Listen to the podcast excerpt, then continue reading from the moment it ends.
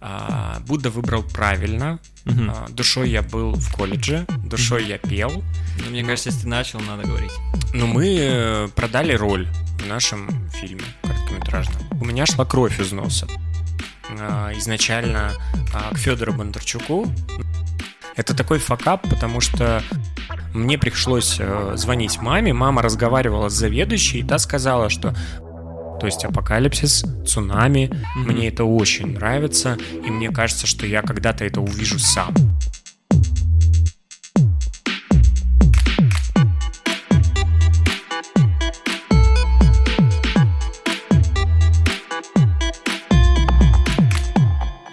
В целом э, мы можем начинать, и потом в любом случае будем как-то монтировать и Будешь в резать. свободной какой-то форме. Знаешь, кстати, здесь будет э, сразу такое...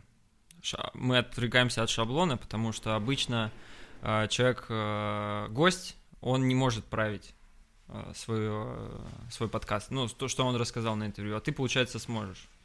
И что-то это не очень правильно. да? Ну, я, наверное, не буду править, потому что я сейчас понял, что вычищение каких-то подкастов, вот сейчас кто-то кашлянул на фоне, двери закрывает, Мгм. а вот нет жизни в подкастах, которые сильно вычищают. Поэтому если даже будет там где-то э, ме и так далее, этот подкаст и этот выпуск подкаста скорее для тех, кто э, хочет чуть-чуть больше узнать э, там обо мне, условно. Да. Это ты все правильно сказал. Давай сразу к этому отнесемся. Это особый формат, специальный, специальный выпуск. Э, Назовем его фристайл подкаст с Данилом Андреевым, э, на котором э, сегодня мы познакомимся подробнее с интереснейшей личностью Евгением Лошаком, основателем и создателем этого подкаста, и он наконец-то расскажет нам о себе. И, возможно, какие-то слушатели э, или зрители, подписчики, как кто-то из аудитории Евгения, может кто-то, кто с ним раньше работал, узнает о нем чуть больше. Э, Мне кажется, это прикольно. Я вот э, очень хотел бы таких видеть больше форматов, и мне кажется, нас сегодня должно попробовать. Попробуем. Думаю, получится. Поэтому, да, еще раз представлюсь, меня зовут Данил Андреев. Сегодня у нас особый выпуск подкаста. Как подкаст называется? А, а, фристайл подкасты с Данилом Андреевым. И сегодняшний наш гость Евгений Лошак. Евгений, представься. Меня зовут Женя Лошак, э, я продюсер спецпроектов, и э, это подкаст, кстати, да. Супер. Жень, где мы сейчас сидим? Расскажи. А Мы сидим в моей съемной квартире, в которой я живу с, э, со своим приятелем в Алании, Турция. Мгм. Мы тут развернули такую экстренную студию. У тебя тут всегда готовы инструменты под рукой, чтобы в полевых условиях. Да, э, в моем чемодане, который был рассчитан на Австралию, лежит все оборудование и теплые вещи. И, э, конечно, я могу вскрыть этот чемодан, тем более он сломался при переезде вот последнем. Э, Я вскрыл э, чемодан, поэтому могу использовать это оборудование уже здесь, э, так как в визе в Австралию мне отказали. Мгм. Ну а сейчас здесь, как, как давно? Давай познакомим чуть-чуть наших слушателей с тем, как ты здесь оказался, как мы тут оказались, и ну, расскажи, вот как ты оказался в Алании. Я уехал 8 мая, как сейчас помню этот день, буквально за несколько дней до отъезда я решил, что я э, уезжаю, при том, что не понимал, куда я еду, где я буду жить. И, естественно, решение мое было связано с э, 24 февраля.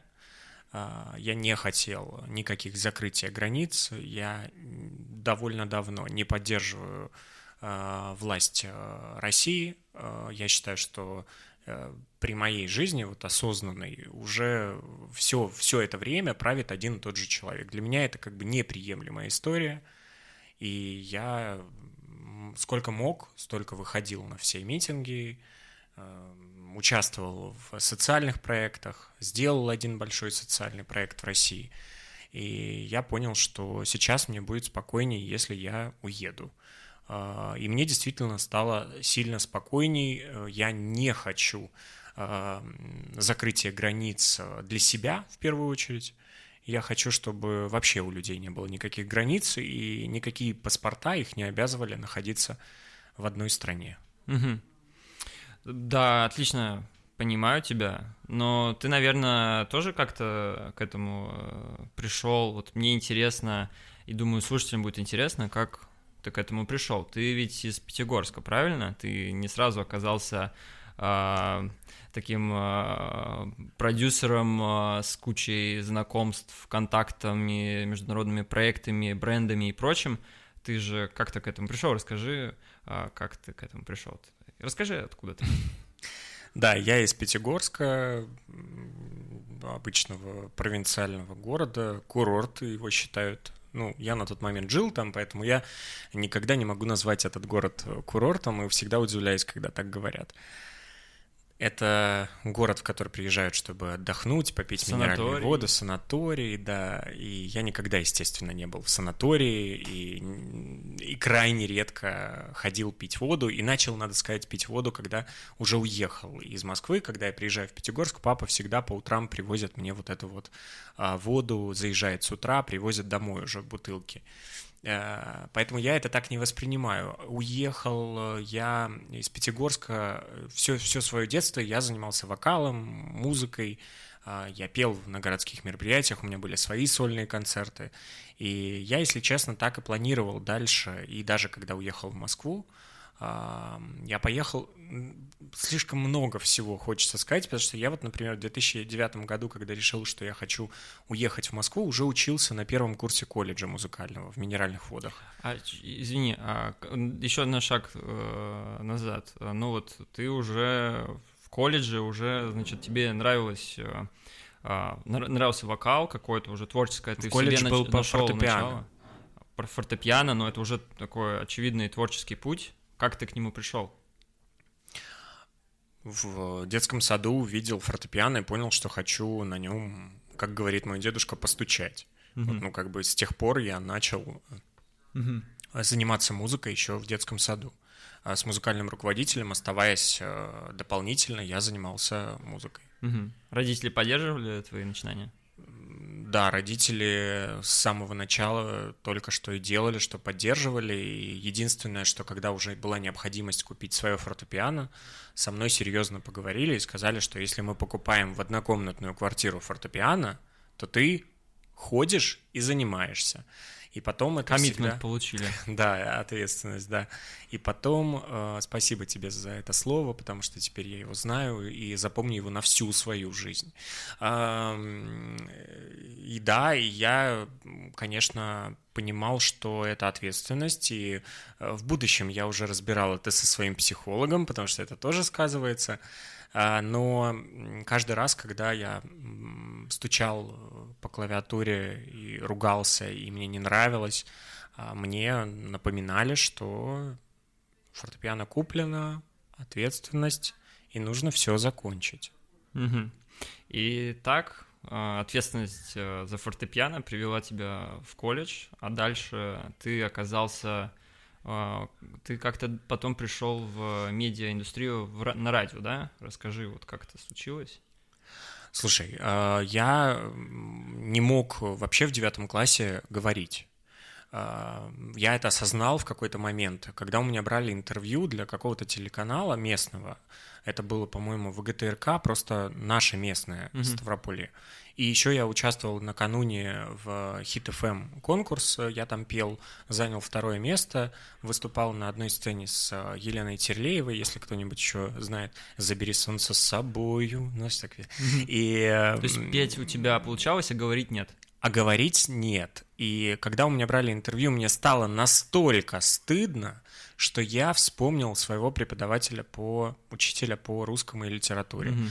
И надо сказать, что в какой-то момент, когда э, мама пришла с работы и увидела меня читающего, это было, ну, как бы, это шок. очень, это был шок, что я взял книгу и начал ее читать только потому, что я не мог дать интервью. И это Круто, была для что меня. Ты взял книгу в руки, а не как-то еще по-другому. Ну вот и ты додумался как-то, что надо взять книгу и начать читать. Ну, конечно, потому что я понимал, что если я хочу этим дальше заниматься, значит, это будет повторяться, угу. а так чувствовать себя, как я на тот момент почувствовал, вот этот страх, стыд, что я, не, что я перепугался, что я не могу связать двух слов. Тогда я понял, что у меня нет, э, ну, во-первых, мне нечего сказать, во-вторых, угу. у меня нет словарного запаса просто элементарно. Я вспомнил бабушку, которая меня все время заставляла в деревне, мы оставались на летние каникулы, и мы там всегда в обеденные перерывы, она ложилась с нами, мы лежали на полу, и вот она там нужно было читать э, весь тот список литературы, вот эти mm-hmm. ужасные списки огромные. И, конечно, мне это все не нравилось. Хотелось побегать э, на улице. Но в девятом классе, я помню, как сейчас, я понял, что мне это нужно исправить, и э, я начал читать вслух. Потому что я понимал, что мне нужно будет а, говорить, mm-hmm. и, соответственно, я читал вслух. На тот, на тот момент я так увлекался эм, музыкой и у меня было свое звуковое оборудование там дома, я мог кому-то записывать какие-то плюсовки, это когда голос накладывают на фонограмму. И эм, в какой-то момент я э, написал, записал себе демку. Я не знаю, почему я это сделал. Я подумал, что я хочу работать на а, русском радио.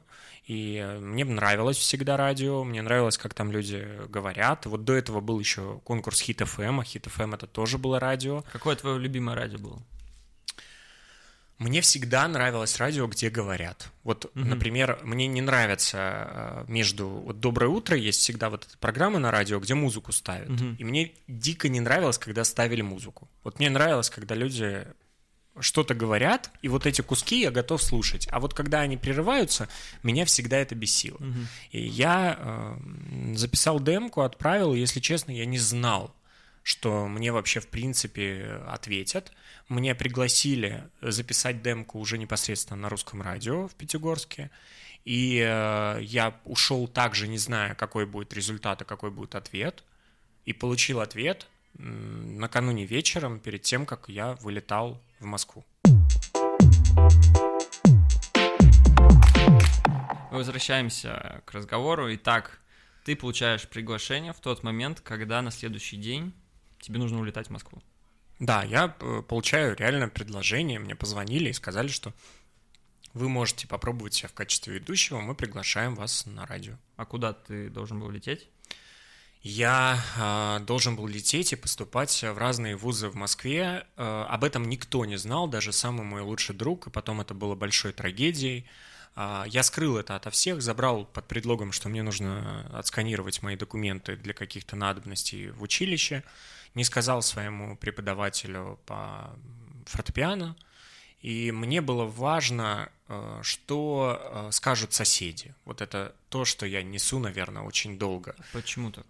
Ну, потому что для нас всегда это было важно. Ну, то есть для моей мамы было важно, что скажут соседи. Для меня тоже было важно в какой-то момент, что скажут соседи и друзья. Ну, то есть если я, например, поеду в Москву и не поступлю, ну, это для меня просто э, провал. Соседи как главный авторитет. Абсолютный. То есть это точно э, было и есть, я думаю, периодически, потому что, ну, э, я там два года занимаюсь психотерапией, и это еще не решенный вопрос. То есть соседи по-прежнему играют важную роль. Но они уже не играют такую важную роль, э, но все равно это где-то э, откладывается и триггерит. И что скажут? А что скажут, а что подумают, да? Да. А, так, ну и ты, значит, э, тайком э, подавался, и тут ты оказываешься на такой ключевой результат. То есть это было сразу после школы, правильно? Или... Это было после школы, да. Я закончил экстерном 10-11, параллельно мм. учился в колледже, mm-hmm. и вот заканчивая 10-11, сдавая ЕГЭ, я принял решение, это было, я помню, это было 9 мая, я выступал в Минеральных водах на городском концерте, пел какую-то победоносную про 9 мая песню, ну, и мне предложила моя тетя, а, тетя Надя предложила помочь а, поехать в Москву, потому что на тот момент у нас не было как бы таких средств, чтобы поехать в Москву. А, а тетя работала при авиакомпании, на тот момент Кавминвода Авиа. Угу. И она сказала, что вот давай сейчас ты прими решение. Мы до этого, естественно, это обсуждали, но я не мог принять решение, потому что все были как, как бы все были не то чтобы за, угу. чтобы я уезжал. И бросал что-то, и уезжал, и куда ты едешь, там и так далее. А, конечно, такие разговоры были. Но вот в тот момент, э, в апреле, у меня умер дедушка, и э, я не знаю, почему я это связываю именно с этим, но я подумал, что вот 9 мая я выступаю, и эм, я должен, должен попробовать. Вот я должен попробовать поехать и поступить. И сказал ей прямо вот, сходя со сцены, когда она меня спрашивала, был эпичный момент, и я сказал, да, давайте попробуем. Угу. И э, она организовала мне перелет бизнес-классом на Ту-154, э, на тот момент еще существовавших. Э, да. И я летел по такому открытому билету. У меня был обратный билет тоже открытый. Я мог в любой момент приехать в авиакомпанию. Угу. Нужно было обязательно приехать в аэропорт, когда я собирался угу. улетать. И э, в Москве уже, да, угу. и сказать, что вот я хочу улетать, дайте мне билет. Угу. Вот такой у меня был э, трансфер в Москву из Москвы на поступление. Такой подарок от моей э, тети, Нади. Круто. Ну и, как мне кажется, это был, в принципе, билет в один конец. На тот момент я этого не понимал. А, мне было очень страшно, а, потому что я боялся ударить лицом в грязь. Вот какая-то такая фраза, которая тоже со мной по жизни. А, да, я, я думаю, что я и сейчас там во многих вопросах этого боюсь, но просто уже понимаю, как это проследить и как это над этим работать. Угу. А так, э, никому не сказав, я встретился совершенно случайно со своей а, приятельницей, с которой мы пели вместе в музыкальной школе, с Настей Швецовой. Мы встретились на Красной площади сразу после вот этих всех вступительных экзаменов. Угу. Мы встретились с ней совершенно случайно. Она шла с мамой, гуляла и увидела меня. Естественно, никто не знал, но надо понимать, что все все знают. Вот в городе Пятигорске, если ты там живешь, и у тебя есть какая-то а, жизнь а, социальная, у меня она точно была, потому что я выступал и, можно сказать, был знаменитостью в своем городе, поэтому переезжая куда-то, ну, как бы очевидно, все, все узнают, что кто-то куда-то едет, поступает, это очень важно – Москва. Это для меня было, когда я ездил э, в детстве на конкурс в Москву, останавливался в гостинице «Россия», и хранил, надо сказать, до последних дней в Москве. Только вот в последние дни перед отъездом в Аланию я выкинул эту карточку э, из, от номера гостиницы «Россия». Ну, это что важный артефакт. Ну, конечно, ее снесли, там построили вот этот огромный а, парк Зарядье. Это там никто, не каждый в этой гостинице Зарядье, а, поб... Гостинице Россия побывала. Это были, мы катались там на лифтах. Это была огромная гостиница с а, несколькими корпусами. И как а, как, как дальше развивались события? Вот ты оказываешься в Москве, ты подаешься а, тайком, я так понимаю, Пятигорске узнают и э, происходит, э, наверное, э, какие-то дальше интрижки с родителями нужно как-то объясниться. Как ну, это? родители были в курсе каждого шага, потому что uh-huh. я созванивался, и у меня была большая проблема а, с поступлением. А, большая проблема была в том, что я поступил в несколько вузов, uh-huh. а, но только это были как бы не высшее образование, а училище, например, да, угу. и э, один из них это невероятно крутой и считающийся самым лучшим училищем э, в, в Москве и в России по вокалу, где училась там Полина Гагарина, э, и я попадаю к ее преподавательнице, угу. то есть меня слушает ее преподавательница и берет к себе. Угу. А, но почему-то незадолго до того, как я приезжаю в Москву, я начинаю увлекаться кино, и меня, когда я приезжаю, и мы начинаем ходить по вузам, то есть это, знаешь, как, это не как сейчас, то есть ты можешь все онлайн узнать, э, в 2009 году еще, может быть, и можно было узнать, но знаешь, интернет по карточкам и прочее, mm-hmm. ну, то есть такое себе, заканчивается очень быстро и стоит очень дорого. Поэтому мы приехали туда, и только там узнавали, куда пойти, куда подать документы и так далее. И вот один из этих вузов был университет культуры, э, он был в Химках на Левобережной, угу. и он единственный оказался высшим угу. образованием, ну то есть вот когда я могу получить высшее. Отсрочка от армии, опять же, сейчас это актуально. И, эм, и, и, и там было продюсерство, продюсерство кино и телевидения. И я подал туда документы. Точнее как, я не подал туда документы, я подал до этого в училище эстрадно-джазового mm-hmm. вокала, mm-hmm. А, где меня уже все взяли. А там, mm-hmm. типа, было на тот момент чуть ли не там 50 человек на одно место. Mm-hmm. А, и проблема была в том, почему я говорю, что родители были задействованы, в том, что мне не хотели возвращать документы, они не могли понять, как из провинции, из Пятигорска, мальчик, который поступил в их колледж, может прийти и попросить документы. Ну, надо сказать, что накануне до этого я со своей э, сестрой гадал на чайном пакетике, куда мне пойти учиться. Мы таким образом обращались к Будде, Угу. А, сейчас как бы это смешно не было, ну а, вот... Мы... Кажется, ты не от, не от этой привычки гадать э, на чайном э, пакетике с Буддой не отошел. Ну, в общем, а, тебе помогло, ты угадал в тот, нет, в тот раз. Нет. Ты не угадал. Нет, выбрал, э, Будда выбрал колледж, угу. но я пошел против Но душой Будды. ты уже был там в кино. Нет. Будда выбрал правильно, угу. душой я был в колледже, душой угу. я пел, угу. но пошел я против угу. своей какой-то своего желания. Угу. Я не могу даже как сейчас... развивалась? Ну, ты выбрал что-то не то, тебе не очень понравилось. Как развивалась дальше твоя студенческая жизнь? Я помню, что ты рано Я не начал... рассказал, как я забирал документы, я же начал. Я сказал, что а, мне не хотели отдавать. И ага. мне пришлось звонить маме. Ага. Они говорят, вы несовершеннолетний, мы вам документы не отдадим. А я говорю, а я сюда как несовершеннолетний их принес, можно я их как несовершеннолетний заберу? Нет. Мне пришлось э, звонить маме, мама разговаривала с заведующей, и та сказала, что вашему сыну будет навсегда закрыт э, вход в это училище, вы не понимаете, что вы делаете. Вот. А почему я говорю и почему это важно, потому что на тот момент настолько было эмоционально вот это вот решение, что до последних дней отлета в Пятигорск у меня шла кровь из носа. То есть mm-hmm. это было вот мое вот это подростковое, вот это вот первое такое очень сильное переживание. Mm-hmm. Вот. И как дальше? Как пошло в твоей уже студенческой жизни? Как ты?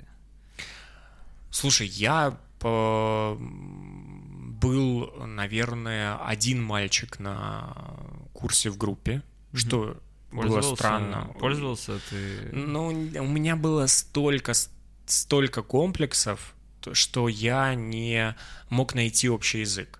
Mm-hmm. И э, это была тоже классная история для себя, для роста, потому что когда мы заканчивали университет и уже в последующие, там, со второго курса, э, мы, конечно, очень хорошо общались со всеми. На курсе был второй мальчик, почему я говорю, что я был один. Ну, ему было порядка 45 лет, и он, конечно, редко посещал занятия. Это был действующий продюсер. Угу. Он на тот момент э, работал с Беленьким, есть такой продюсер, который снимал раньше очень много сериалов для России и для Первого канала, и э, он был как бы исполнительным продюсером а, у Беленького, поэтому он был действующим и просто хотел получить эту корочку. Вот для чего-то ему нужно получить эту корочку. На тот момент я тоже уже не понимал, зачем это нужно, ну ну, нам же нужно было высшее образование, вот и ему, наверное, нужно было высшее образование. Но это было кайфово, потому что нас на гру- в группе было 10 или 11 человек, я сейчас точно не помню. А, это был экспериментальный курс, с тех пор а, курсы а, по продюсированию были, э, специализация такая была упразднена, Угу. И я считаю, что это абсолютно правильно, потому что научить продюсированию нельзя, если ты не э, идешь работать э, по этой специальности, начиная с администраторов и так далее. В общем, это практическая история, не, не то, что можно дать э, в рамках какой-то программы, да? Да, более того, когда тебе преподают люди, которые никогда не, ничего не снимали, это вызывает вопросы. Да. А практики э, там не присутствовали. Это поэтому... как бизнесу учат э, преподаватели, которые никогда не делали бизнес. Да, поэтому я и создал Loader который Э, говорит только о том, что если вот вы реально делали, то вот можете рассказать и поделиться. Поэтому я создал там подкаст «Факап», где люди рассказывают о своих проблемах, потому что они занимаются бизнесом. И а, мне кажется, что это вообще на самом деле большая проблема в, вот в киноиндустрии. Это проблема, потому что нужно только делать какие-то практические курсы, практику на самой площадке, но обучать а, должны конкретной профессии там сторонней. Вот ну, пойди учиться на экономику, там, пойди учиться маркетингу, пойди учиться, да просто там на пиар угу. или на журфак. Угу. А, и ты больше получишь, чем если ты пойдешь учиться на продюсера кино и телевидения. Ты угу. хотя бы там прочитаешь, вот как мои знакомые, отучившись э, в МГУ, прочитаешь огромный список литературы. А, и это будет гораздо эффективнее для продюсера, чем а, приходить, и тебе будут там, не знаю, показывать сметы, которые неприменимы на практике. Угу. Ну, просто угу. потому что они так не работают и потому что это сверхиндивидуальная история, и она, ты ее увидишь, когда придешь администратором mm-hmm. работать, подружишься с исполнителем или с директором площадки, и тогда уже ты а, будешь э, погружаться в процесс, ты будешь видеть, как кто с кем взаимодействует, как это все там, сколько людей и так далее.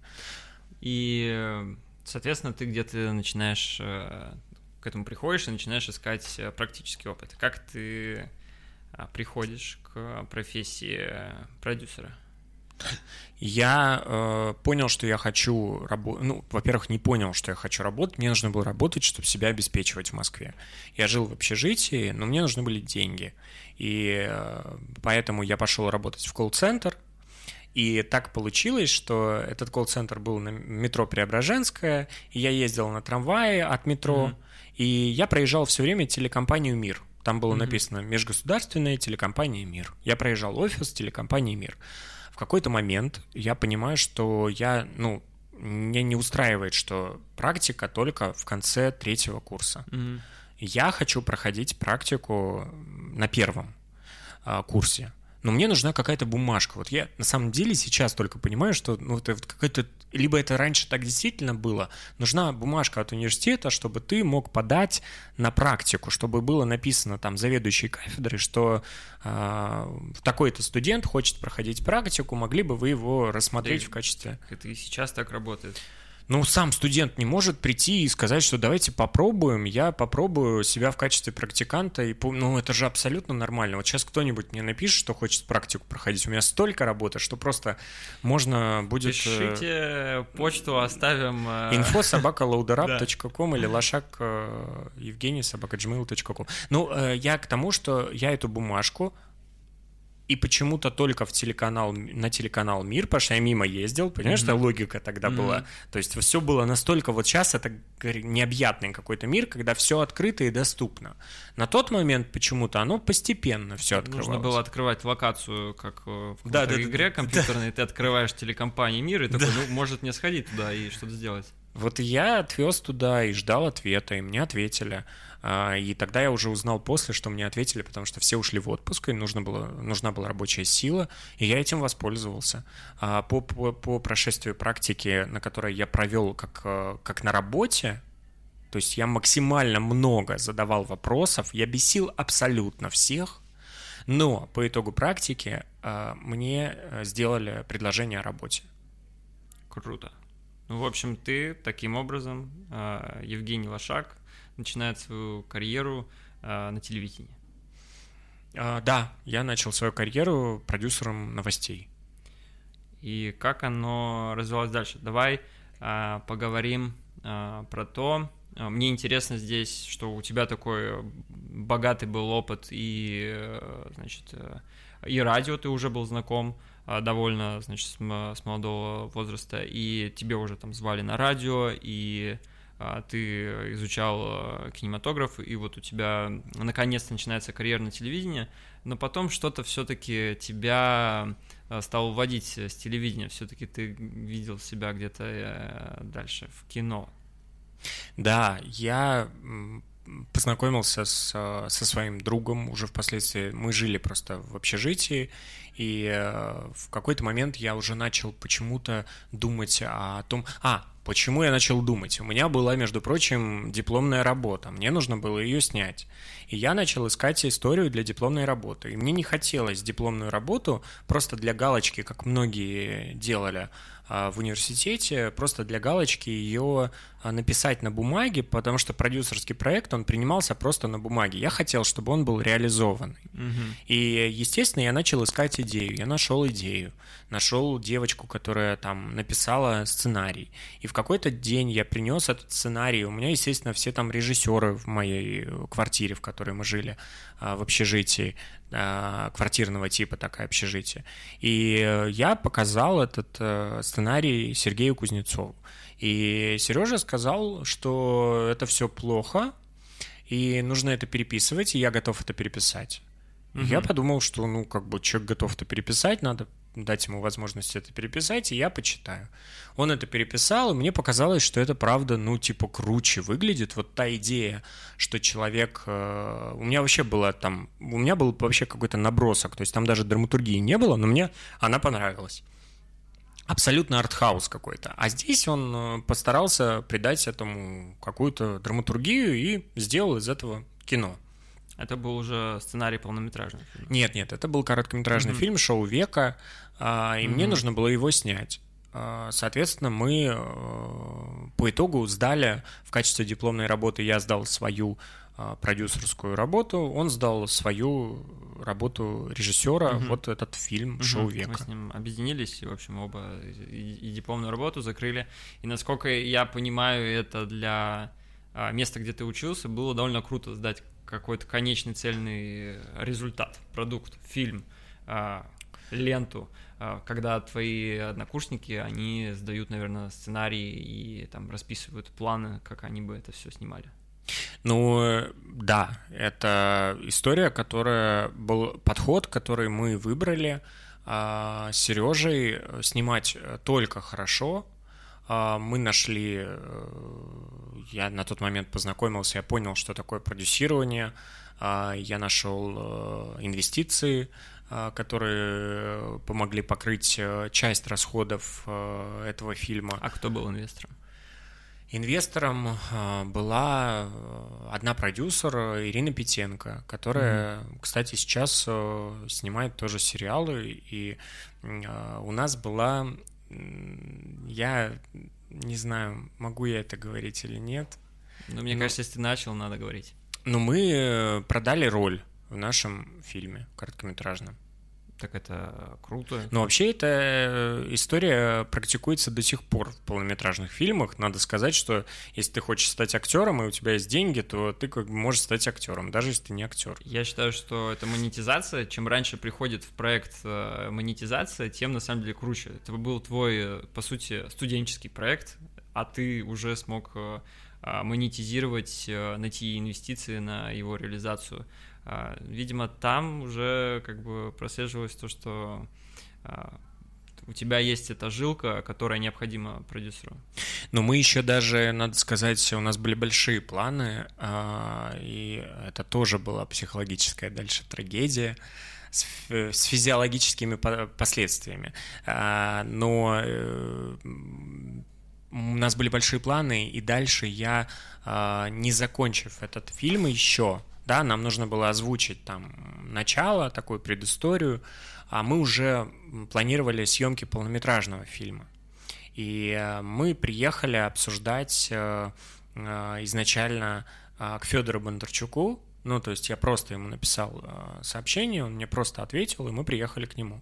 И я его попросил озвучить мне предысторию к фильму «Шоу века». Я ему показал кадры, и он э, согласился это озвучить. Поэтому в моем фильме, в первом э, короткометражном, еще и озвучивает такую предысторию этого фильма Федор Бондарчук.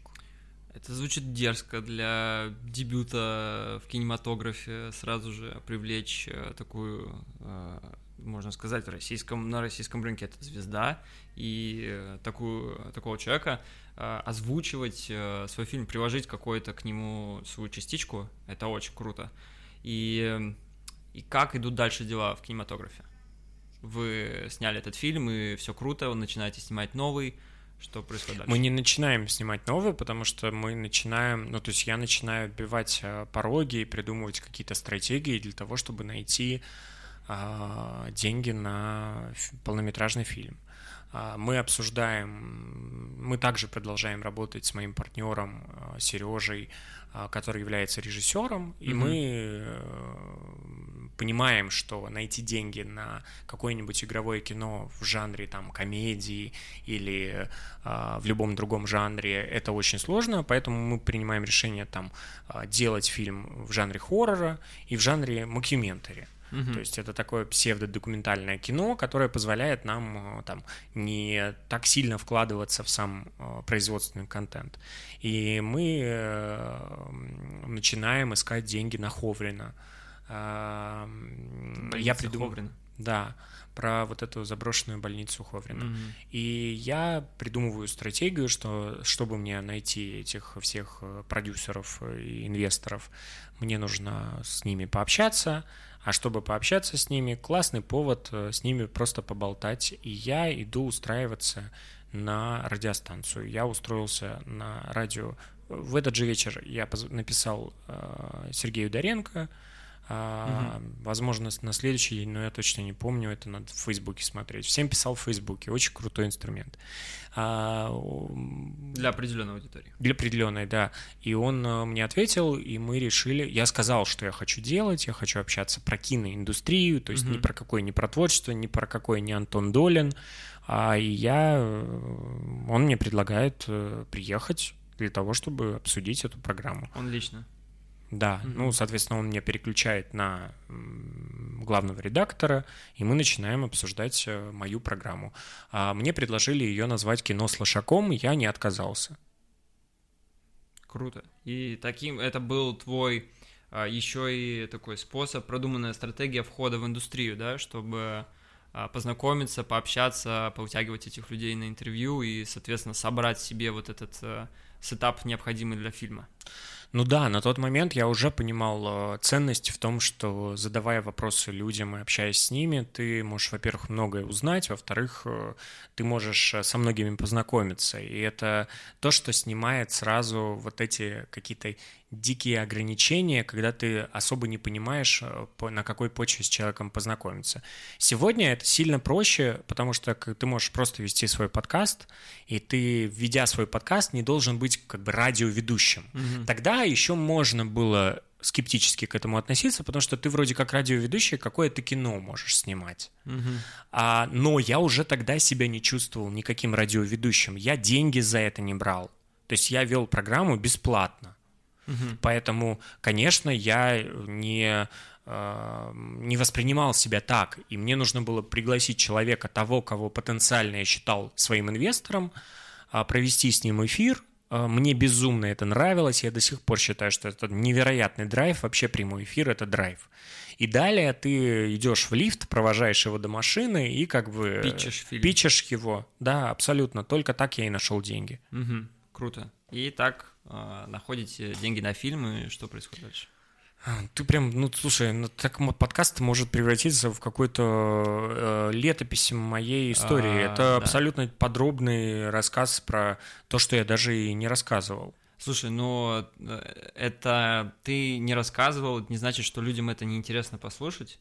А, я думаю, это интересная история. Она, у нее есть необычные извилины и повороты, и э, она вполне во многих местах получающая и интересная, так что расскажи. Ну просто у меня еще все это в картинках перед глазами. То есть жаль, что э, это нельзя показать вот визуально, потому что... Ты можешь снять э, фильм? Я не Саша Митрошина, которая снимает про себя фильм, но... Мы еще вернемся к этому, быть. но... А, я нахожу инвестора, нахожу продюсера, а, с которым в сопродюсерстве мы начинаем производство этого фильма. А, буквально на следующий день после радиоэфира я иду к нему навстречу, потому что он уже прочитал сценарий и уже готов в него инвестировать. А, мы... Это довольно крупная компания в России. Я не знаю, стоит ли называть, э, не стоит, но Если история... Нет NDA, история... то стоит. Индии нет. Тогда можем назвать. Это White Media, угу. и это Тимур Вайнштейн, который сегодня является генеральным продюсером «Премьера» и НТВ. Он выступил в роли инвестора. Да, мы договорились э, с Тимуром Леонидовичем. Я был с ним на «вы», и как бы и все оставшееся время тоже, то есть это был для меня прям очень крутой опыт. А, блин, если рассказывать про эту историю, это, это история... отдельная ветка. Это даже, знаешь, мой подкаст про факап, потому ага. что это такой факап, правда, реально. Это такой факап, потому что у мы начали снимать кино, это там целая история про то, как это, это отдельный подкаст, потому что там э, трупы на площадке нашли, находили да, и так да, далее. Да, ну, то есть я не могу это про все рассказывать. Это... Я, я, я думаю, это действительно история для отдельного подкаста, да. очень интересного, про то, как делается полнометражное кино, какие факапы происходят. Ну, давай дальше пойдем. Э, мы поняли, что и услышали, что ты оказываешься в киноиндустрии и как ты к ней приходишь. А расскажи дальше, как а, ты оказываешься в спецпроектах? Ну, а, в спецпроектах я оказываюсь в тот момент, когда я понимаю, что мне вообще это э, просто заниматься продюсированием а, неинтересно. Ну, то есть вот брать какой-то продукт, в котором есть, там, например, какая-то... Э, я, я во-первых, профокапил с этим фильмом, угу. потому что я поругался с э, Ю, э, Юлией Сумачевой а, после того, как Тимур Леонидович ушел, э, Тимур Леонидович Вайнштейн ушел в, на телеканал НТВ, он назначил свою, своего партнера Юлию Сумачеву генеральным продюсером. И там не пошло. И там мы очень сильно поконфликтовали по поводу... Это мой юношеский максимализм, я после этого очень сильно извинялся. А с моей стороны была коммуникация абсолютно неправильная. Если бы я знал те стратегии, которые я сейчас могу применять, а, я бы был самым любимым человеком у Юлии Самачевой. Но на тот момент э, эго э, было первостепенно, надо понимать, и сколько лет мне было, и как бы... Что оно все очень быстро развивалось? Это очень-очень быстро, э, и, и скандал произошел очень быстро, и я наговорил очень много неприятностей, э, неприятных слов. А разошлись вы в итоге? Мы разошлись э, фатально. Угу. То есть это было фатальное завершение.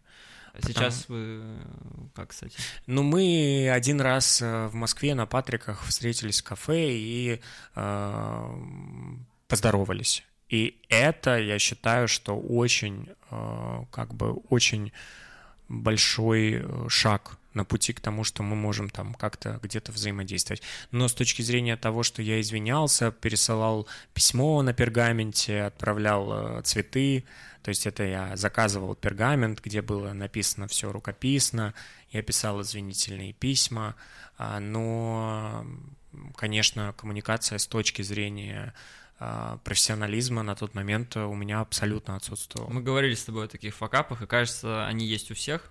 А, у всех просто по-разному это происходит, но, наверное, да, я, я не знаю человека, который не может такую историю назвать, где он сильно сильно облажался, а потом кринжевал с того, как он себя вел и так далее. Ну и а, ты расходишься и приходишь э, к пониманию, что про, про, у тебя появляется еще э, свой продакшн, ну, он появляется еще в тот момент, когда мы начинаем снимать кино, это уже зарегистрированное юри- юридическое лицо, да, и уже на тот момент появляется продакшн, и уже параллельно с тем, чтобы зарабатывать, мы уже снимаем какие-нибудь э, там рекламные ролики дешевые. Для брендов.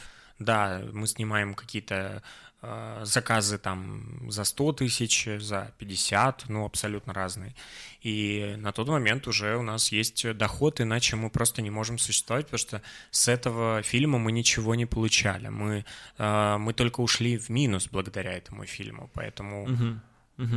Мы, Ты конечно... начинаешь уже бизнес, в общем, по-другому, начинаешь такой а более классический агентский бизнес, э, продюсер, свой собственный продакшн.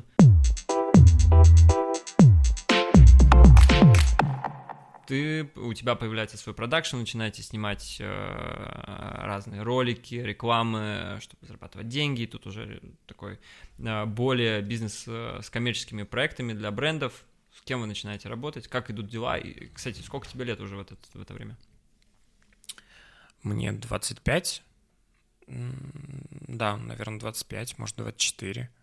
А, и на тот момент я не то чтобы сразу начал, даже после Ховрина, а, мы прописали огромное количество идей, презентаций, ходили, отбивали пороги в надежде, что мы будем заниматься киноиндустрией. Но в какой-то момент поняли, что нужно продолжать снимать и искать денежные проекты. Так появились там Первый канал, музыка первого, так появились э, различные проекты, там бренд Мили, а, бренд э, Элари, ну, то есть и огромное количество дальше уже мы ориентируемся не на кино, а только на коммерческие проекты. Угу. И как идут дела с этим? Ты, ты кайфуешь от этого? Дела идут в гору, бренды Слушай, все серьезнее там, и круче? Там э, дела идут в целом-то в гору, но есть одна большая ошибка, которую я тоже... Вот видишь, я готов делиться теми ошибками, которые я совершал. Мне нравилась э, съемочная площадка. Мне нравилось, я и находил клиента, и потом полностью уходил в реализацию проекта. Угу. А потом, когда я понимал, что мне нужен еще один проект, я снова искал клиента, а потом уходил в реализацию проекта. А это, конечно, с точки зрения там, организации процессов неправильный путь. Операционно во все вливаешься, Конечно. и бизнес масштабировать так невозможно. Да. Это и... очень в, в, как-то изнашивает, и устаешь от этого сильно. И... Да, но я не понимал, как от этого отказаться. Я же должен быть и на съемочной площадке, я должен все. На самом деле я на тот момент, может быть, и должен был быть на съемочной площадке, но потому что я там условно не э, столько администраторов нанимал, которые mm-hmm. нужны, mm-hmm. и сам воду носил, допустим. Mm-hmm. Но на тот момент мне надо было понять, что масштабирование возможно только благодаря тому, что я буду нанимать исполнительного продюсера. И у нас появился исполнительный, продюсер, но я а, все равно все время был задействован в а, проектах и вспоминал о том, что мне нужно искать клиентов только когда они заканчивались. А потому что долгие клиенты могли бы быть только если это какой-то телеканал, вот у нас там был сезонность, а, сезон проекта, а все рекламные проекты это всегда раз в год один бренд, ну, то есть... Mm-hmm. Кто, какие самые крутые там, кейсы за работу вашего продакшена ты можешь назвать? Ну, мы сделали классный английский ролик для э, китайского рынка э, MyDFS. Это один из проектов в блокчейне. Э, это был наш первый кейс такой на английском языке. Мы сделали, если говорить о российских брендах, мы снимали для Почты России, для Газпромбанка, мы снимали для, опять же, Яндекса и Лари, но там мы скорее не снимали, а графику делали мы снимали ролик рекламный для Byte, для Genesis. Угу. А, бренды. Прикольно. Поэтому в этом плане а, я считаю, что у нас было портфолио, и а, мы могли дальше заниматься этим. И если честно, у меня были большие планы а, в январе на то, чтобы развить это уже январе на другом уровне. Какого январе года? 2022 года. И тут что-то идет э, не так. А, ты знаешь, э, ощущение было такое странное, когда я а, после Нового года, после этих двухнедельных там перерывов, я понимал, что январь всегда, как правило, и февраль — это мертвые угу. месяцы в этой индустрии. Все отходят от праздника. Все уезжают на праздники и возвращаются где-то в марте, в мае, угу. В апреле, вот начинается уже движуха, Потом подготовка майские. и так далее, да. И, но в январе я уже понимал, что идут какие-то блоки всех э, процессов. То есть вот угу. вся коммуникация, которая была, я тогда уже прям кайфанул от выстраивания процессов и думал, что я сейчас вот прям посажу менеджеров по продажам, у меня как бы готовые презентации, готовые а, кейсы, готовый сайт. Э, Мы всё. готовы взлетать. Да, есть что продавать. То есть вот есть что продавать, надо продавать. Но в январе понимаю, что разговаривая со всеми сам, понимаю, что что-то что странно. И, э, конечно, мы сидим без работы. Что-то странное на рынке или что-то На рынке, на рынке угу. странное. То есть нет э, блоки. После, ну, угу. какие-то идут торможения по этому угу. процессу. И э, в какой-то момент... Э, а ты знаешь, ощущение было такое, что в феврале, вот я очнулись мы только 24 февраля. Хотя на самом деле, если бы вникали во всю ситуацию чуть раньше, то можно было бы понять. Но просто на это никто, ну, как бы, что-то там, какие-то процессы идут с 2014 года. Ну, как бы я даже в эту тему не вникал. А, и вот 24 февраля... Ты не интересовался политикой? Я интересовался очень политикой. Но, но не вникал. Но в тот момент, когда, надо сказать, что я там занимался предвыборными кампаниями Алены Поповой. Угу. Я э, занимался предвыборной кампанией, э, еще работая в первой пиар-компании в России Никола М., когда угу. мы делали выборы Вышегородцева. Угу. Ну, то есть я Это занимался медийкой. Э, Вышегородцев я не знаю, то есть я там был просто там в партнер, нанятый сотрудник, который mm-hmm. там делал определенные вещи. А в Алене Поповой это абсолютно независимый кандидат, который mm-hmm. а, мы работали над ее предвыборной кампанией, я возглавлял медийку. Мосгордуму. Да.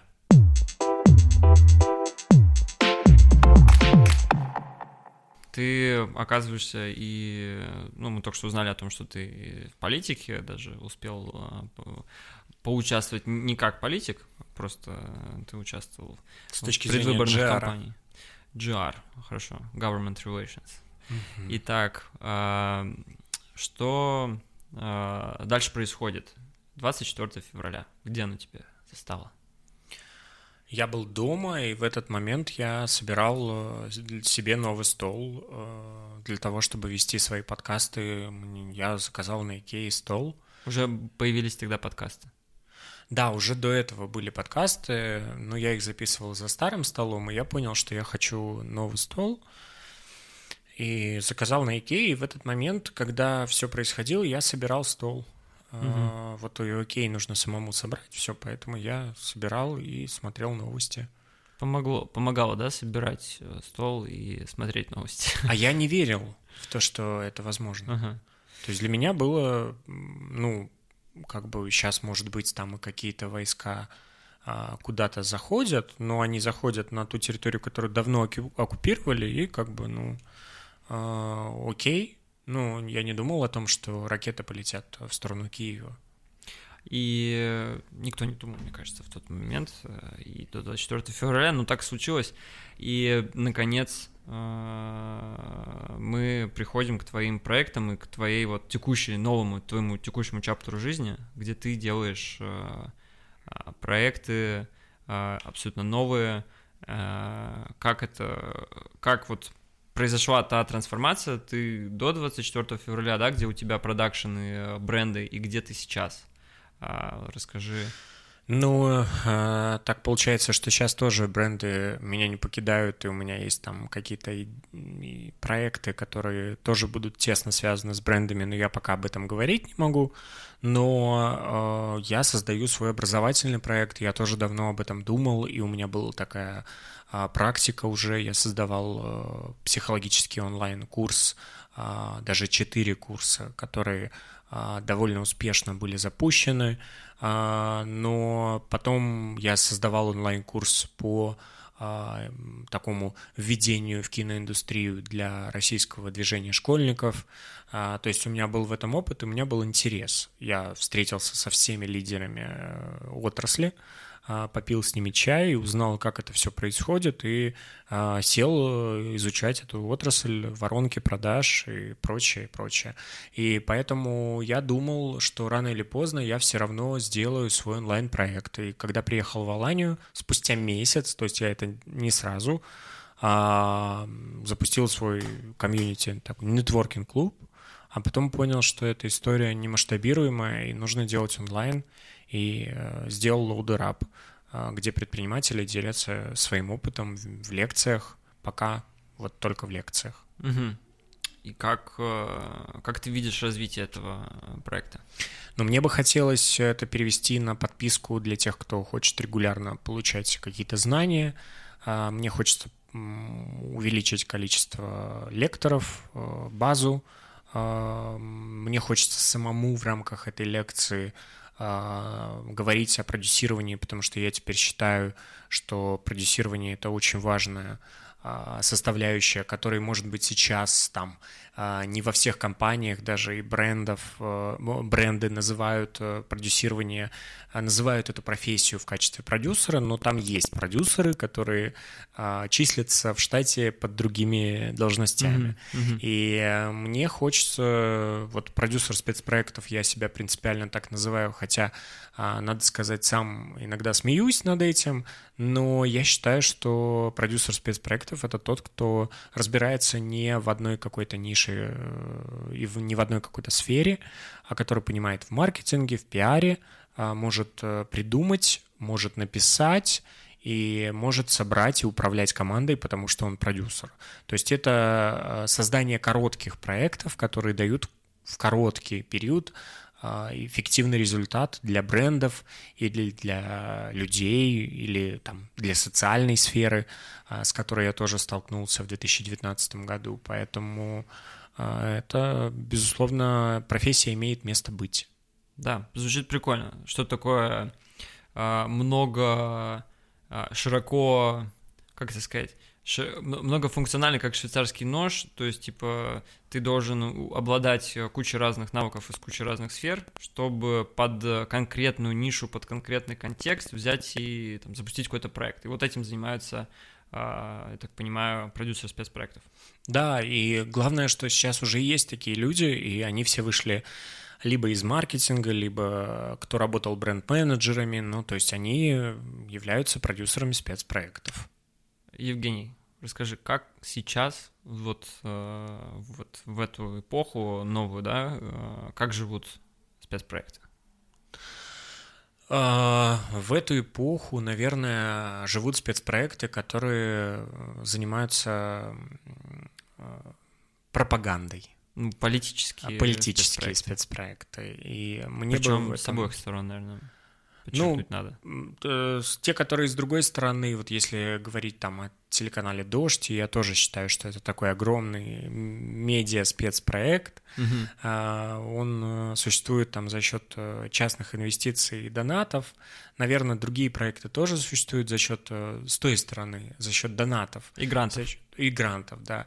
А с точки зрения проектов, которые в России, они существуют на поддержку государства, и Понятно. это государственные деньги. А, поэтому а коммерческие как? Коммерческие, ну коммерческие сейчас, э, во-первых, все сократили резко бюджеты, когда там угу. заблокировали Инстаграм, запрещенную соцсеть в России, а, признанную экстремисткой. Угу. А, все сократили, пошли в контакт, ВКонтакт там как-то оживился. Но э, с точки зрения таких больших проектов, даже вот я вижу по э, темам, да, а все спецпроекты, они, как правило, должны быть привязаны к каким-то темам и каким-то информационным mm-hmm. поводам. Вот мы в 2019 году видели огромную значимость э, решения вопроса с домашним насилием в России mm-hmm. и создали проект «Ты не одна». А, сеть взаимопомощи, которая не только помогает здесь и сейчас решить э, психологические и юридические вопросы для женщин, пострадавших от домашнего насилия, но и проект, который является таким глобальным с точки зрения информационной образованности людей угу. в том, что такое домашнее насилие, психологическое насилие, где ты можешь с этим столкнуться и как ты из этого можешь выйти. И, а, естественно, главной нашей задачей было принятие закона о профилактике угу. семейно-бытового домашнего насилия. Ну, закон так, по-моему, не продвинулся особо. Закон так и не продвинулся, и повестка уже не та, которая может Сейчас вообще говорить о том, что закон может быть. Все заполнено другой повесткой, но тот проект был успешным, да, насколько я знаю? Ты не одна. Этот проект был э, сверхуспешным. Это был это один из самых ярких проектов э, в моей жизни, потому что он был также случайно реализован. А, мы также случайно поняли, что э, я как продюсер выступал в этом проекте как основатель, а, как сооснователь с Аленой Поповой и Сашей Митрошиной. А, и мы придумали этот проект после флешмоба. Мы сначала придумали флешмоб «Я не хотела умирать». Угу. Я не хотел умирать, я придумал это название флешмобу. И э, после флешмоба мы решили, что это нельзя прекращать. И задачей была, на самом деле, очень маленькая задача была. Алене Поповой э, и Саше Митрошиной в директ просто писало огромное количество людей, что нужна помощь. И я подумал, неужели в других регионах нет э, людей, которые готовы помогать. И самая первая идея, которая была, это агрегатор, который помогает найти в регионах людей, которые тоже готовы помогать, угу. которые тоже готовы освещать, то есть угу. журналисты, блогеры, угу. люди просто волонтеры, которые готовы принять условно женщину, столкнувшуюся с домашним насилием. Угу. И мы решили сделать такую базу, собственно, мы ее и сделали. Угу. Потом э, в процессе уже проект трансформировался, и мы начали предоставлять только психологическую и юридическую помощь, но это было потому, что в какой-то момент журналисты начали писать, что нам пишут, мы не хотим принимать звонки, мы не хотим принимать сообщения, хотя на самом деле э, они сами разместили свою информацию. Но я понимаю, уже проработав там над этим проектом несколько лет, я понимаю, что это очень сложно. Получать в личку сообщение о том, что меня сейчас бьют и убивают, это mm-hmm. очень сложно. И на самом деле ни я, ни, возможно, кто-то из сотрудников в том числе не подписывался, и журналисты уж тем более не готовы были про это каждый день писать. А, я воспринимал этот проект как э, задачу, которую нужно решить, и э, максимум, что мы могли к чему... Социальную задачу. Да, социальную. К тому, к чему мы могли привести, это к тому, что об этом начали говорить абсолютно все, охваты, проекты, которые мы реализовывали и в культуре, и в, просто в социальных сетях, они приобретали какой-то невероятный масштаб. С этим действительно столкнулся практически каждый человек в нашей стране. Да, круто. Вот это прямо очень классный кейс, а, социальный. И, э, насколько я помню, там были и бренды задействованы. То есть вы а, находили способы, находили инвестиции успешно и получили огромные охваты. И э, действительно классный кейс. Можешь назвать его своим самым топовым кейсом или ну, я считаю, что топового кейса еще нет в моей жизни. Топовый кейс сейчас это то, что я стою на гвоздях, но мы не об этом говорим. А, но, э, безусловно, это был яркий кейс, и бренды мы не просто так искали. Угу. Я считаю, что бренды обладают э, на сегодняшний день огромной аудиторией, а нам было важно выйти на каждого, и мы поняли, что а, бренды это и есть медиа, через которых мы можем выйти на людей. И угу. таким образом мы выходили на бренды, мы делали те проекты, которые откликались у людей, и людей, которые лояльно относятся к этим брендам, поэтому mm-hmm. бренды с удовольствием соглашались с нами.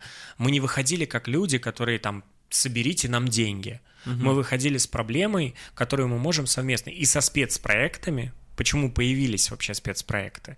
а, потому что мы выходили с этими спецпроектами, мы придумывали какую-то идею, которую мы могли реализовать вместе с брендом, и мы ее делали. Угу. А, и э, так появились негорячие линии для мужчин и для женщин. Угу. То есть так, туда, куда могли звонить мужчины. А, так появились, э, так появилась огромная акция и возможность сообщать в любом месте а, о том, что произошло домашнее насилие. А мужчины много пользовались? Мужчины обрывали телефон. Нас не, в тот момент такого? мы не ожидали, у нас не было подготовленных психологов, которые могли э, в это время принимать звонки. У нас обрывалась линия, мы не были технически подготовлены. Когда мы устроили а, флешмоб «Мне не стыдно», а, угу. Когда мы собрали всех блогеров, которые писали посты о том, что они обращаются к психологу, и им за это не стыдно, у нас оборвался телефон, угу. и у нас даже был внутри конфликт потому что женщина, которая занималась, психолог, которая поднимала эту линию, а, которая а, курировала психологов, она не была готова к такому наплыву, но у меня э, была на тот момент задача, чтобы об этом все узнали, и поэтому мы, собственно, выполнили эту задачу. Ну, задачей не моей было, чтобы у нас не оборвалась линия. То есть ты понимаешь, что я в этом плане тоже все, на все смотрел с точки зрения вот медиа, медиа, продюсирования, угу. маркетинга. То есть вот это меня триггерило. Угу. И мы эту задачу, конечно, успешно выполнили. До сих пор можно найти эти посты с хэштегом «Мне не стыдно». А, я думаю, что мы тоже повлияли на то, что популяризация психологии, mm-hmm. псих, психологической помощи, психотерапии, а, конечно, начинается с вот таких проектов, когда mm-hmm. ты поднимаешь а, глобальную проблему, ты озвучиваешь, почему именно по этой проблеме вы можете обращаться, а вы еще можете обращаться по другим любым проблемам, о которых пишут блогеры. Люди узнают и узнают те, кто мог даже никогда об этом не узнать, и кого это, например, не касалось. Это, конечно, да, важно и очень круто. А, Женя, вот ты за наш разговор уже перечислил кучу разных проектов, в том числе проектов, которые у тебя сейчас есть. Вот давай а, такой какой-то а, твой сейчас список а, проектов, где ты задействован, где ты что-то делаешь, и, может быть, какие-то проекты из прошлого, которые еще активны, о которых мы сегодня говорили, ты где еще фигурируешь как-то. Расскажи, где ты сейчас а, задействован. Ну, э, сейчас я задействован в LoadRap, это образовательный проект. Это твой, э, ты сам основатель этого проекта, и там в основном работаешь там сейчас, над ним. Да, то есть, ну, у него нет никаких инвесторов, и это просто проект, где и площадка, где э, предприниматели могут делиться своим опытом в виде лекций, а Лекции можно смотреть бесплатно в прямом эфире, а если вы хотите, вы пропустили и хотите приобрести э, запись, то вы оплачиваете какую-то незначительную сумму для э, просмотра. Потом мне очень нравится подкаст, и мы даже запустили второй подкаст «Факап». Э, поэтому... первый, первый подкаст, кстати, Кстати, да. да, в котором мы сейчас.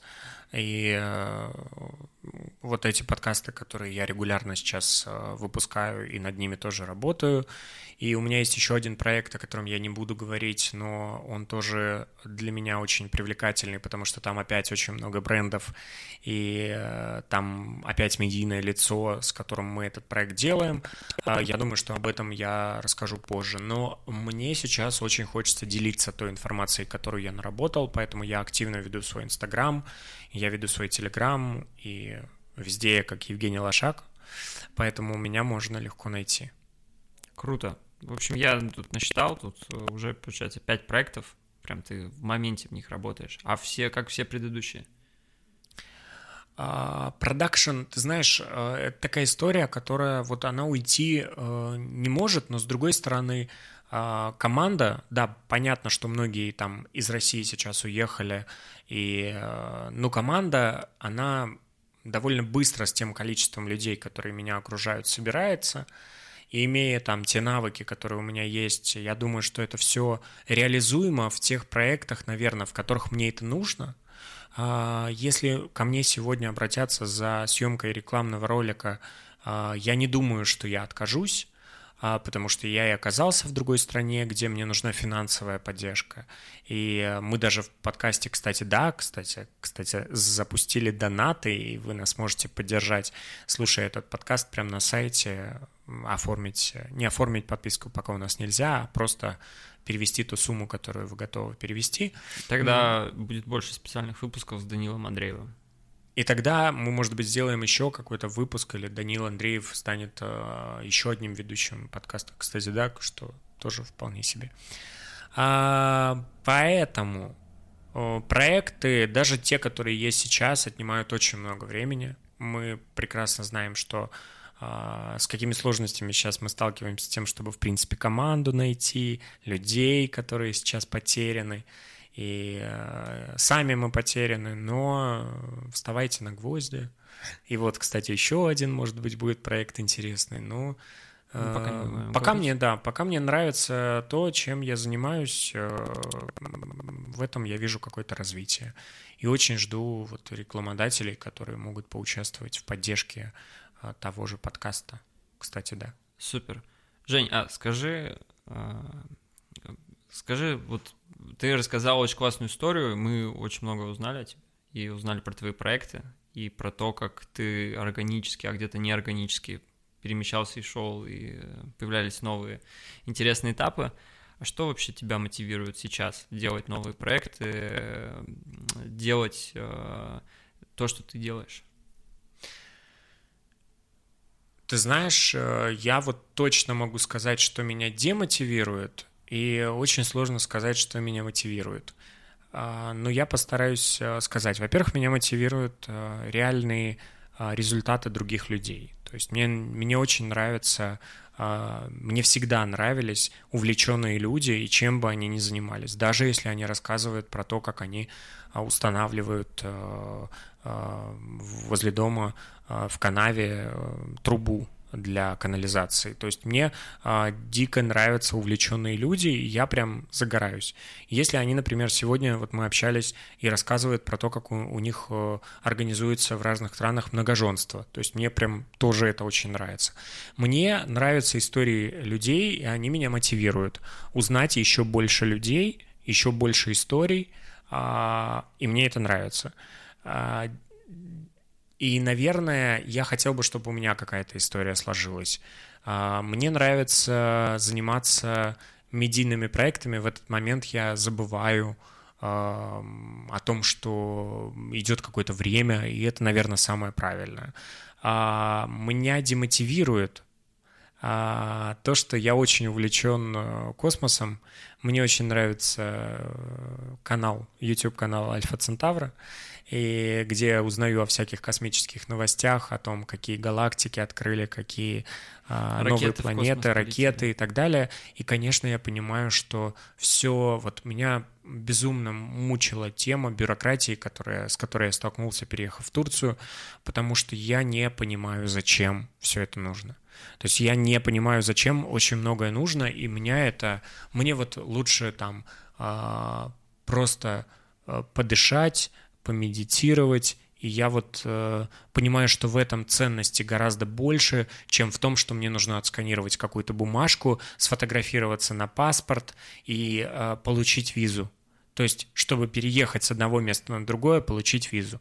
Меня это очень демотивирует, и даже мне кажется, вот у меня всегда такое было ощущение, может быть, потому что я сверх там эмоционирую в каком-то формате, моменте, а мне всегда почему-то казалось, и меня всегда триггерила история каких-то концов, то есть апокалипсис, цунами, mm-hmm. мне это очень нравится, и мне кажется, что я когда-то это увижу сам. То есть вот мне прям а, дикая... Э, Здесь будет во сне, мы там... Э, это в какой-то будет э, симуляция, визуализация. А, слушай, ну интересные вещи тебя демотивируют и мотивируют. Мне понравилось, что ты на одну полку поставил космос и э, бюрократию в Турции действительно две настолько вот вещи пугающие, а, всеобъемлющие и отвлекающие нас от э, жизни здесь, на планете Земля, занимаясь нашими проектами. Но звучит интересно. А скажи, что тебя движет? Э, я понял про, что тебя мотивирует, что демотивирует, а что ты видишь, что как, как бы есть ли у тебя какая-то цель долгосрочная, вот или какие-то э, чекпоинты или какая-то картинка э, какого-то прикольного проекта твоей, э, не знаю, мечты? Есть ли что-то такое? А, ну, я могу точно сказать, что, наверное, они были, но были не настоящие, и я дал себе такую прям, ну, прям заставил себя отказаться от того, что не по-настоящему. А на данный момент у меня нет э, нарисованных, э, визуализированных э, целей. Может быть, это плохо, но мне, например, с удовольствием кажется классной идеей побыть здесь сейчас. Я устал в какой-то момент лет пять или шесть назад а, думать о том, что вот сейчас я временно, а завтра будет лучше. Угу. И я, когда начинаю там рисовать какие-то карты желаний или все это тоже я проходил и какие-то планы глобальные строить. Вот я окажусь в этой точке, у меня будет вилла, там э, еще что-то я себя еще больше демотивирую. Угу. Когда я здесь, я сейчас нахожу то, что мне нравится, и я не думаю о том, что будет э, послезавтра, мне гораздо комфортнее. Возможно, это кому-то не подходит, возможно, это неправильный путь, но э, мне так гораздо кайфовее. То есть я с утра проснулся, и я не думаю о том, что будет э, послезавтра. Круто, круто. Наверное, если ты занимаешься тем, чем должен заниматься, кайфуешь от этого. А, точнее, нет, ты не должен ничем заниматься, но тебе нравится то, чем ты занимаешься в моменте, тебе нравится, как оно все происходит, и ты есть ощущение, что делаешь правильно и для себя, и крутые проекты. А, наверное, даже планировать не надо, все само должно получиться. Скажи, как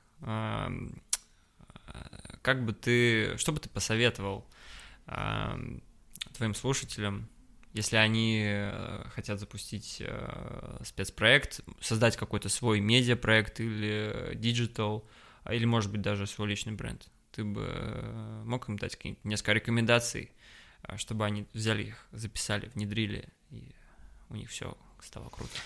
Ну, э, я бы, наверное, мог бы, там, если бы я точно понимал, э, в чем суть э, того, что они хотят и кто они есть, но я могу точно дать один совет, которого я, которым я пользуюсь и сам придерживаюсь этого, это попытаться, во-первых, рассказывать о том, что вы хотите другим людям, но при этом не воспринимать их комментарии в штыки и не воспринимать их комментарии как э, что-то, что прям вот сто процентов а, правда, сто процентов так и нужно, а, потому что я точно уверен, что у огромного количества людей вот этот вот синдром самозванца, он очень сильно развит. Это супер популярная история, о которой сейчас много говорят, но никто не понимает, как э, решить этот вопрос. И э, попытка сделать что-то новое а, всегда будет воспринимать, э, ну, другие будут воспринимать это в штыки, потому что, во-первых, если это сильно новое, то об этом никто не знает, и это однозначно что-то непривычное, это, как, знаешь, а, обновили ВКонтакт, и мы как бы вообще не привыкли к нему, и нам неудобно. Но потом мы не понимаем, как там этим мы не могли пользоваться. И э, это то, что просчитал этот человек, который придумал, это ему типа кайфово, и значит это еще найдет какой-то отклик у других людей. И вот если это так действительно, а не просто перепродажа каких-то товаров с э, там, китайских брендов а, у себя на маркетплейсе или еще что-то, вот если это действительно так, то вот точно все получится. Вот я, наверное, для себя все время сейчас возвращаюсь к себе. Там, например, записал интервью какое-то, понимаю, что мне неинтересно, а зачем это выпускать? А, там, делаю проект, вижу в нем ценность, да, может быть, я не вижу сейчас быстрого отклика в этом проекте, но я думаю, что я вижу в этом ценность, и значит, есть еще там десяток людей, которые в этом ценность найдут. И вот если э, вот так воспринимать, и критику в том числе, она откликается у тебя или не откликается. То есть про то, чтобы просто слушать себя. К сожалению, без психотерапии я себя не умел слушать. Вообще в целом анализировать я не умел. Сейчас я задаю себе гораздо больше вопросов, но задаю их не с точки зрения того, чтобы все время заниматься самобичеванием, а с точки зрения того, чтобы услышать какие-то ответы у самого себя. Супер. А, звучит, можно даже еще резюмировать, немножко провести аккуратно а, красную линию и сказать, а, дорогие слушатели, от, будьте открыты к обратной связи, но не забывайте про свое творчество, про свое собственное, креативное, и тогда у вас все получится. А, и, конечно, психотерапия – это точно то, чем стоит э, заниматься в 2022 году, вне всяких трендов. Это тоже приводит к классным результатам, и, наверное, это классный э, э, способ тоже себя прокачать. Друзья, я предлагаю на этой ноте заканчивать наш специальный выпуск э, подкаста, фристайл подкаста с э, Данилом Андреевым. Э, спасибо всем. Подписывайтесь, ставьте колокольчик, скачивайте, лайкайте, делайте ретвит, репост и поддерживайте подкаст, кстати, да. А, с нами был сегодня очень интересный гость Евгений Лошак. На его а, профиль в соцсетях сможете подписаться. А, Евгений Лошак везде. Ну и мои соцсети вы тоже сможете найти. Данил Андреев. Да. Спасибо большое тебе за это интервью. Супер. Я надеюсь, тебе понравилось. Да.